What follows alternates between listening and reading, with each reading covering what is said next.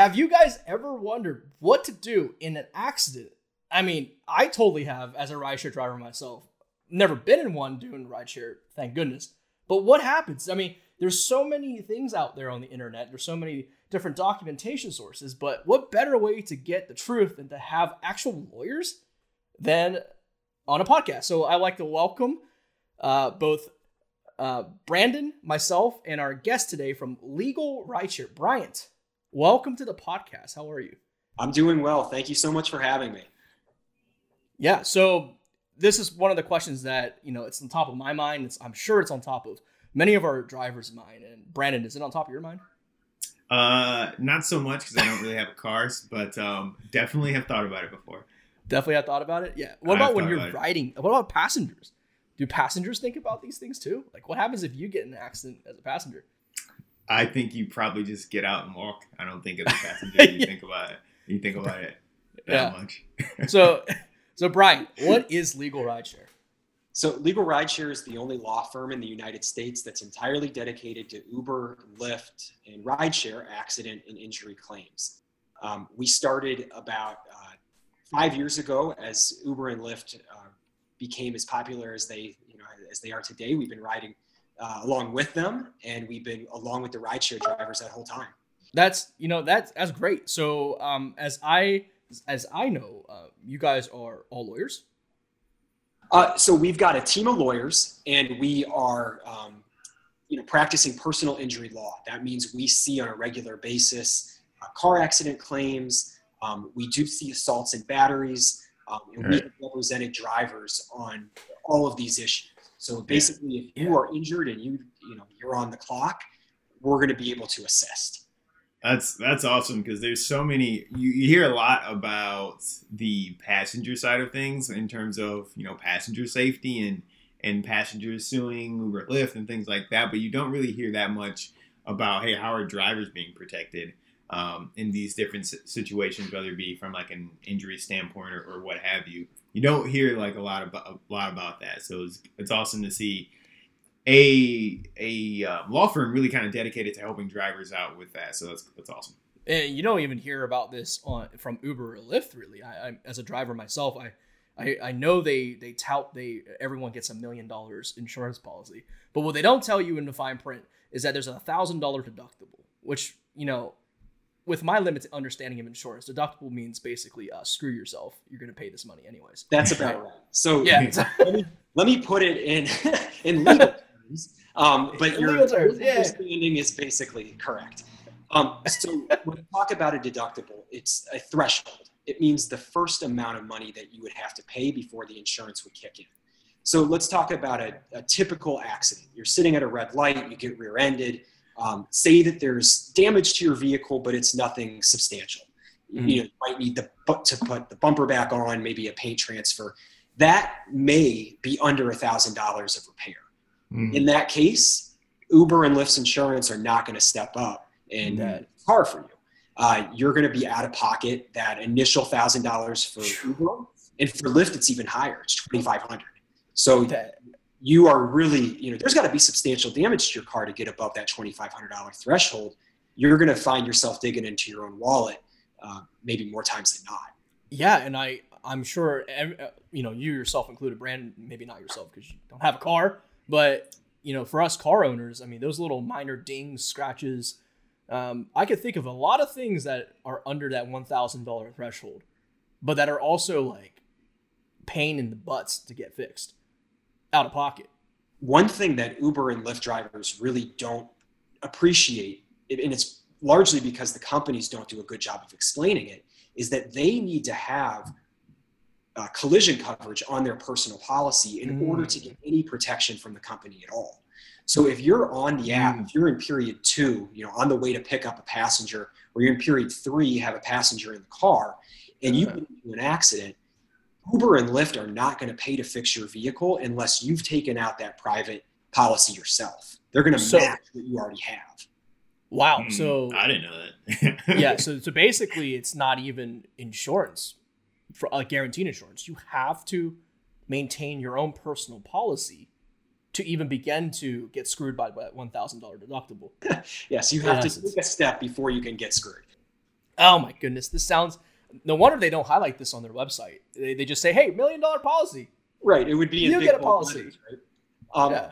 No, so a lot of drivers here when they sign up, you will be fully covered by Uber and Lyft. You'll have full insurance. And mm-hmm. that sounds really great. That sounds like, okay, I don't need anything special in my own policy because I'm, quote, fully covered. Mm. Well, what they mean by fully covered is state minimum. So you're going to be an insured driver on the road. You're not going to be breaking any laws by being out there.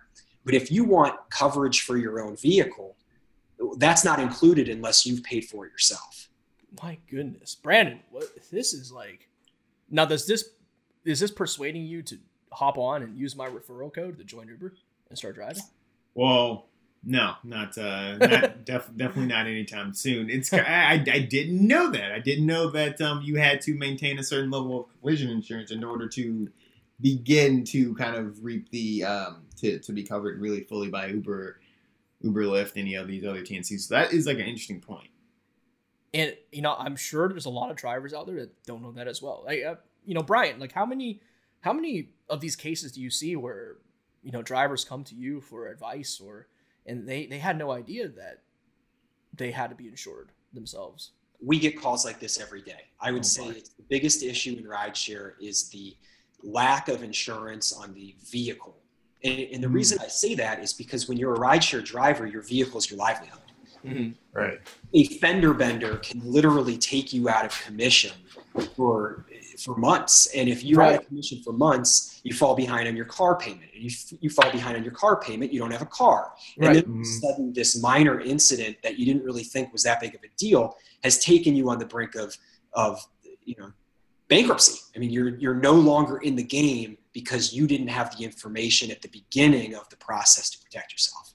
You're totally true on that. And we know just from anecdotal evidence uh, how liberally the TNC companies apply um, bans to, to drivers. Uh, like you said, a, a, simple fender bender that takes you out of the, the driving game. They need to deactivate you um, and have you prove. I think the proof of burden is on the driver at that point to prove that they are able to operate safely uh, after the accident. Yeah. And, and a simple minor fender bender can just take you out completely your yeah. entire income stream. Brian, what should what should drivers be doing? Kind of, let's say before before they get in an accident. You know, what's like the best thing they can do to protect themselves to make sure that they're going to be going to be covered. Well, there's two things that we recommend, and they're both essentially insurance. One mm-hmm. is an insurance policy that has a rideshare endorsement. So when you go to your local insurance agent, whatever company you choose, doesn't really matter. Mm-hmm. to be upfront with them that you plan on driving rideshare. And that's mm-hmm. part of the use of the vehicle. Because if mm-hmm. you're not honest and you try to get a reduced rate, and then you get into an accident while on the clock, or somebody suspects you of being a, an Uber or Lyft driver because they see the decal in your window, mm-hmm. your insurance company will come back and and either deny the claim or they will just boot you from the, you know the, the company. So mm-hmm. if if you get denied because you were dishonest, right? You didn't pay, you didn't want to pay the extra money for the commercial insurance, for the rideshare add on. Then, therefore, you do not qualify for Uber's insurance or Lyft's million dollar policy, right? So, there's a difference between uh, property damage, collision coverage, and injury coverage. The million dollar policy for Uber and Lyft is a bodily injury uh, oh, okay. policy. So there are when a driver is on the app in, in period two or three, in most states they're covered by a million dollars of what we call uninsured or underinsured motorist coverage. That means if somebody causes an accident and Uber or Lyft driver is injured as a result, the rideshare policy will, will come into play and provide uh, benefits such as medical bills, lost wages, pain and suffering, mm-hmm. things of that nature. Now, the property damage claim Uber and Lyft, you're correct, will not pay that property damage if your personal policy uh, was was void. I mean, was it was not in play at the time. Right. So, you know, as as Brandon said, so like, what should Uber drivers or Lyft drivers do? Um, let's say when they get an accident, like the first things they do. Yeah. Before let me let me finish my my thought really quickly, just so I I've got both those elements there. I was talking about a rideshare endorsement. That's really important, and we also recommend on the forefront that you get a dash cam. And we consider that to be mm. essentially rideshare insurance in and of itself because it's going to show what happened. You can prove then your version of the events. If somebody says that you did something wrong, you're going to be able to protect yourself. So those are the two things that you need to do before you get in the accident, and you'll protect yourself when that accident, unfortunately, inevitably does occur. Yeah. Um, to your point um, or your question as to what you what do you do if you get into an accident, there's a really multiple steps that you want to take. And, and if you visit our, our website, legalrideshare.com, we actually have those steps listed down for drivers and we can send out flyers. But mm-hmm. I'd be mm-hmm. happy to highlight um, some of them to, to make sure that you're listening, yeah. um, at least start on the right, you know, the right foot. Um, so many drivers are scared to call the police after an accident. They, they think, I don't want the police to get involved. This is going to take too long. Or, you know, what happens if they find me at fault? Whatever their thought process is, the police need to be made aware. They need to be told uh, that the accident took place, the facts of the accident. In some jurisdictions, they'll come to the scene and make a report. In some jurisdictions, they'll say if the cars are drivable, you know, come down to the office and we'll fill out a report there regardless, you want that report made because that's going to gather the evidence that you need to bring a claim down the road. It's going to include the hmm. vehicles that were involved, the drivers that were involved. If you have passengers in your car, those those people are going to be really hard to find later. If you hmm. get their information on the day of, it's all documented right there. Mm-hmm. Uh, the, the police will also make a fault assessment, which is helpful to most drivers. We find that drivers more often than not are not the ones causing the accident. So hmm. you want that information documented so that you can use it. Um, the next thing that drivers often overlook is their physical condition. You know, they, are caught up in the moment. They consider uh, that they've got you know, customers in their car. They want to provide a good customer experience so they're thinking, I'm fine, I'll push through, I don't need to make complaints of pain. If you are injured or if you are feeling pain at the scene, you need to let people know. You need to tell the police, you know, I feel like I'm all right, but my neck's bothering me. Um, I think I'm going to go get checked out later, or you know, whatever the, the situation is. And the reason why you do that is because it ties the accident to the pains that you're feeling. If the next day you wake up and you're totally fine, no harm, no foul. If three days later you wake up and you're in excruciating pain, well, you've already started the process of linking the traumatic event to the injury, and that's mm-hmm. going to strengthen your claim down the road. Wow, I never thought of it that way about yeah. that the pain point.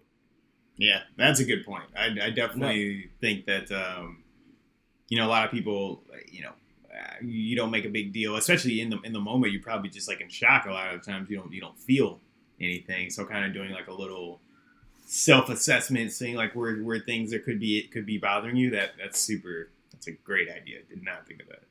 And another point to that, it, even if you don't feel pain at the scene, which is actually very common. You know, a mm-hmm. lot of mm-hmm. people do have that adrenaline going, and they're mm-hmm. thinking, "I'm right. fine." They tell everybody they're fine. Well, that's not the end of it. You don't need to to deny yourself medical treatment just because at the moment after the impact you didn't feel anything. Mm-hmm. You need to go get treatment sooner rather than later. And it's the same point. You don't mm-hmm. want there to be too much time that passes between the accident and your first bout of treatment because the longer you wait, that gives the insurance company more ammunition to say, well, how do we know this is related? How do we really know that you were injured on this day when you didn't right. make complaints and then you waited a month to go see anybody? It, right. it just creates this doubt that isn't necessary if you're giving yourself the treatment eh, that you need. Right. So don't be a hero in these situations and talk about, uh, go to the doctor, kind of get yourself checked out as soon as possible. That's exactly. And notify the police. Yeah. Whenever so, there's an accident. Yeah. One thing that you kind of um, brought up, Brian, earlier was um, Bryant uh, earlier was um, you know, obviously, if you get into one of these accidents, you might not be able to work for a while. Um, do drivers have any sort of, you know, recourse in terms of being able to, to get some of their income back that they're going to be lo- losing? Because, like you said, that's that's that's uh, their livelihood. Yeah. So there are two ways in which a driver can claim lost wages because of an accident. Mm-hmm. Uh, the first would be with regard to the property damage you know, as we were talking about, if your car's off the road, you can't make money. Right.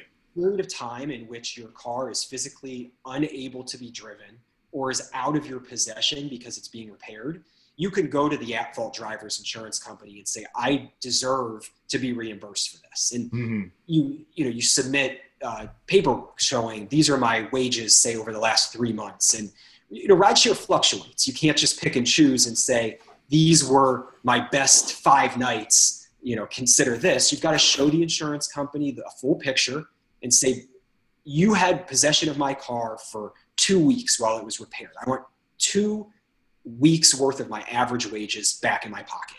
And that's mm-hmm. something that they should provide. The other avenue is if you are physically unable to drive. Mm-hmm. Now, drivers often find themselves in situations where they feel like they're physically unable. You know, a common example is a whiplash injury. Lasts several days, you may turn your neck or, or not be able to turn your neck, mm-hmm. or you think, I'm not able to drive because I can't successfully check my blind spot. Well, mm-hmm. logical. But the insurance companies are unlikely to give you lost wages without a doctor's note that says you are unable to drive. Mm-hmm. Most doctors in that situation would gladly write you that note, say it's not safe for you to be on the road. You can't check, you know, a, a whole portion of your vehicle when you know when you're on the road. Right. Without that piece of paper, it's a much harder claim. Gotcha. So then that just goes back even further to the point of visit a doctor, kind of say something about that uh, if you're having some sort of physical issues as soon as possible. And also, so I, I heard from a lot of actually Gridwise users, um, and I've actually experienced this myself, Brian. When a passenger's leaving, they say, "Hey, good, thanks for the ride." They swing that door open, and you hear that awful sound of it cranking into some kind of fire hydrant or metallic object or, or street sign and it, it causes a minor ding or a dent, and it's obviously under the one thousand dollar deductible. Um, what what should we do about that? So you're in a tough spot there. Um, you've got under a thousand dollars worth of damage in most of those situations, mm-hmm. and therefore, even if the insurance did apply, they wouldn't cover it. They'd say this is you know you're, you haven't met your deductible. You're responsible for this you do have the option of filing a claim against the person who caused the damage. So you could conceivably get the information from the from the passenger, um, ask them to pay for the damage, and if they refuse to, you could go to small claims court in your county and try to get reimbursement. You know, I've seen situations in which drivers have done that. Now you have to ask yourself: Is that worth your time and expense? Uh, you might spend months in that process. You might spend a couple hundred dollars in filing fees. And, you know, me personally, yeah. I, I don't know that it's worth your time, um, but that is an option. Somebody caused damage to your vehicle uh, at no fault of your own, and they, they're responsible for it. We all have an obligation when we go out into the world to act safely and reasonably. And if you don't do that, then you, you know, you got to pay the bill. Well said. Good way to put it. And I definitely answers that question for me. Um, it definitely is seems like it's a, a trade-off balance right there whether it's worth your time or not. And the lesson learned i guess from that is also if you're driving uber or lyft um, and operating and treating this as your own business that it comes with its own sort of set of risks. And that risk right there is just getting these wear and tear minor issues and cosmetic damages to your car. Um, well, that's that's a good point actually where we we talk about being owner of a business. So mm-hmm. when you are a rideshare driver, you are not an employee of Uber. They, they, would fight you on that, you know, till till the day we all die. You are mm-hmm. not an employee of Uber. Sure will, yeah. but you are the owner operator of the business, and that you need to make certain cost assessments and determine, you know, what is a cost of doing business, what's something worth fighting for, and how do I protect myself and, the way that you protect yourself in this business is through those insurance policies that we were talking about before. You can go to your local state farm or Allstate or farmers or you name it and say, I want a rideshare endorsement on my policy with a low deductible. It's going to cost you more every month, but maybe that deductible gets all the way down to you know 100 or 250 dollars and then you can get some of these repairs made at a more reasonable price so we we touched briefly on on that topic of are Uber drivers, Lyft drivers, employees. Um, and in California, they recently passed this AB5, uh, a law, which essentially, as what I've read, um, I'm no legal expert, but it, it basically boils down to, um, yeah, like Uber and Lyft, your the way you're treating your independent contractors, they're not really independent and therefore should be classified as employees. And then now they're you're entitled to sick pay, to to all the other benefits that come with employee status. Um, do you get a lot of calls over at Legal Rideshare about employee versus independent contractor? So we we're very in tune with the rideshare community. We, we talk to rideshare drivers every day, and with that, we actually we do get a lot of calls about AB5 and employment, and independent contractor versus employee. Um, the short answer is it's a little bit outside of what we do. You know, we're a personal injury law firm dedicated to car accident claims, but we do want to fully understand what drivers are going through, and we have, you know, made ourselves well versed in, in, the AB5 uh, realm. So your understanding of the law is spot on. It's you know, they the California legislature has decided that when a company is engaged in a business and hires people to do that work that you know using uber as an example they're a transportation company and they hire people to transport others um, they should be considered employees. And you can't skirt employee benefits and employment laws by classifying them as independent contractors. We know drivers that are on both sides of this issue. Some adamantly say i don't want to be an employee I want my mm-hmm. independence. I want my flexibility. I understand when I operate for Uber and I understood when I signed up for Uber that I wasn't going to get certain benefits. Mm-hmm. Then we have drivers who have realized in their time with Uber that they're really missing out on some essential aspects of employment rights and oftentimes human rights. That they don't have the opportunity to take a day off because they're sick when we look at the coronavirus, we, we see drivers that are going to work despite the fact that they think they might be infected because they, mm-hmm. they don't have any other means of making money. Right. So AB5 was meant to solve that problem, to give people the ability to have a, a livelihood and have some some basic benefits. And Uber and Lyft are skirting that. And it's it's crazy because we were reading and keeping up on these these trends happening out of California, and Uber's response to AB5 was to implement all sorts of sweeping changes, uh, such as offering their California drivers end destinations. Now, if you drive Uber, you know that for the longest time you were not afforded that luxury, and that, along with other things such as setting your own incremental rates, um, only in California. So essentially, they were giving back the independent status to their contractors, and it kind of just, I feel like that's just like, if that's not high, they, they're they're obviously caught red-handed right there, in my opinion. So, Uber and Lyft and Instacart and all the other ones are guilty. All of them. Yeah, I mean they're they're all in the same. Oh my! They all want to maintain that independent contractor status because they're they're business model depends on it. Mm-hmm. As soon as they have to start paying workers' compensation and giving people paid time off, the cost of doing business is going to grow exponentially. So we see them pumping in millions and millions of dollars. I think that the, the three big ones out in California, I think it's 90 million that they put into lobbying against AB5. Mm-hmm. They saw it as as worth it to spend 90 million dollars to keep AB5 from coming becoming law because they knew that they'd spend more uh, with that law in effect. So as we sit here today, Uber, Lyft, Instacart, Grubhub, you name it, they are all thumbing their nose at AB5. They are all blatantly deciding not to follow it. And they're coming up with these excuses like Uber says that they're not a transportation company. They, you know, are conglomerate of yada yada yada. Yeah, they're a tech company. Tech company, and we're, we're a tech platform. Right, and they connect, you know, people who want rides with people who give rides, but we don't actually transport people from A to B. It's BS, but it's all with the goal of avoiding control and avoiding the label of employee because they, they know they can't be viable, at least currently, as they're currently set up with that model. Mm-hmm.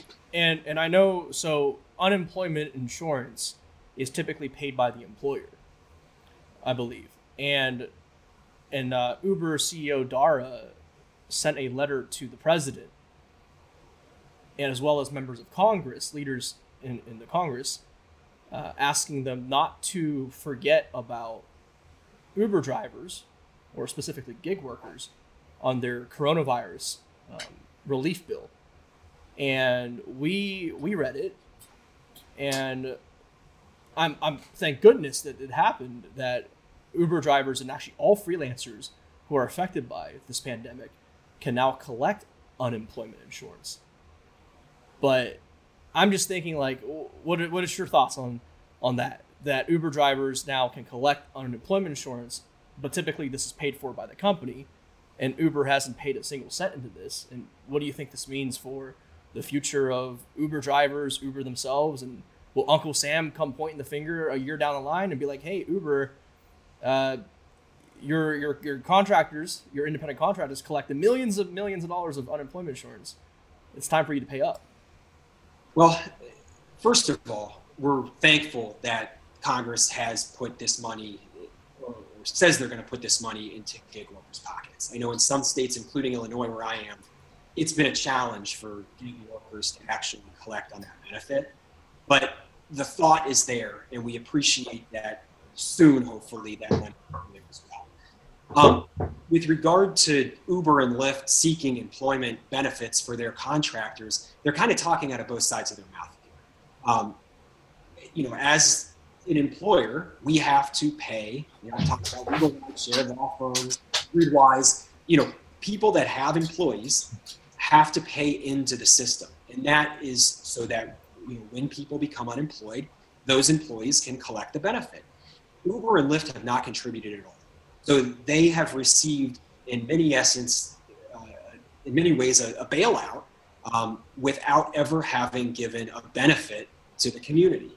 Um, so I would hope that if Uncle Sam comes collecting, that they don't, you know, he doesn't come asking the Uber drivers for that money back, but he goes to the companies and says, it's time for you to pay up. Open up your mm-hmm. pocketbooks because we had to bail you out and your your drivers out because you didn't appropriately classify them and you didn't pay any mm-hmm. Well said. Well said. So uh, I, we didn't really want to get too deep into weeds here on the coronavirus pandemic because that's what everyone's talking about. But one last question here is uh, in regards to one of our users, one of our drivers wanted to ask.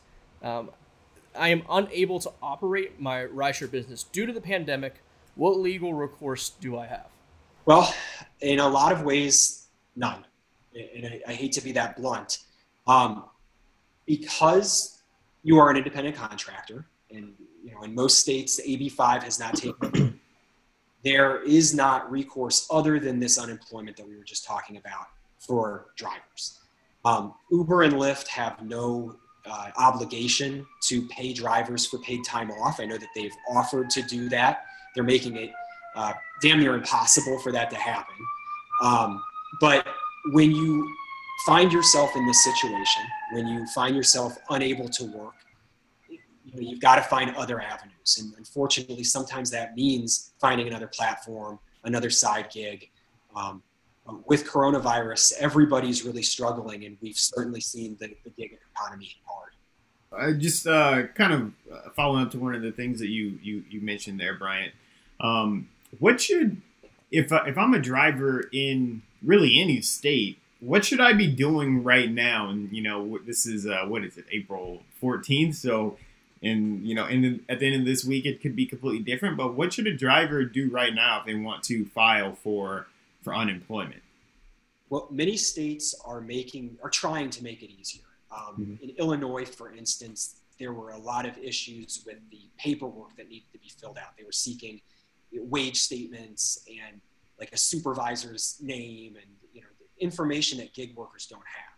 So the best thing that you can do is keep in touch with your state's unemployment office. Uh, make sure that you are gathering all the information that they are requiring so that the moment that they're prepared for you to file it, you can be one of the first people in line. Um, we also would recommend looking for other avenues of employment. I know it's scary out there, mm-hmm. um, but a lot of drivers have moved to delivery. That seems to be a little bit safer. Uber Eats, for instance, I know is mm-hmm. doing, um, you know, the social distance drop off. They're not requiring drivers to actually hand the food to the customer, which is good. Right. Um, so while the states catch up, you know, other avenues of making money is probably the best way to go thanks for that insight. That's super, super important. Um, that's all the questions I have. Brandon, any more? No, I think I think that about covered it was really awesome too. You know, we talk a lot about these kind of different issues on the podcast and blogs and things like that, but it's really awesome to get the perspective of not only a lawyer but a lawyer that is absolutely well versed in, in, in terms of the the ride share community. So yeah, I would encourage, and, and Bryant, you can kind of give a little spiel after this as well, but I would encourage if you are a rideshare driver, you, you know, definitely if you're getting into, into any accidents, and really, uh, if you guys have any questions in terms of rideshare in general, direct them to Legal Rideshare. These guys, these guys know their stuff. Yeah, thank you. I, I appreciate that. And I would just say, if you're a driver and you find yourself in a situation that you don't know how to handle, whether it's an accident, an injury, an accusation, give us a call. We are here to be a resource. If we can help you, we absolutely will. If we can't, we'll point you in the right direction. Um, but there's nobody else out there that's doing this. We are the only legal rideshare. We're the only ones who are um, dedicated to Uber and Lyft accident and injury claims, and we've been here since the beginning. So um, don't hesitate to, to email us help h-e-l-p at legalrideshare.com. Visit legalrideshare.com. Follow us on social media we want to be a resource and we're happy to be one. Perfect. And they're all over social media. You guys are all over Twitter. You're active on active on Twitter, so so uh, get them in the in the mentions as well. We try to be. all the links, everything you need in the description below of this YouTube video. And if you are on podcasts, make sure you check out our YouTube videos and as well follow Legal Rideshare. Hit them up on socials, check out their websites, email, everything.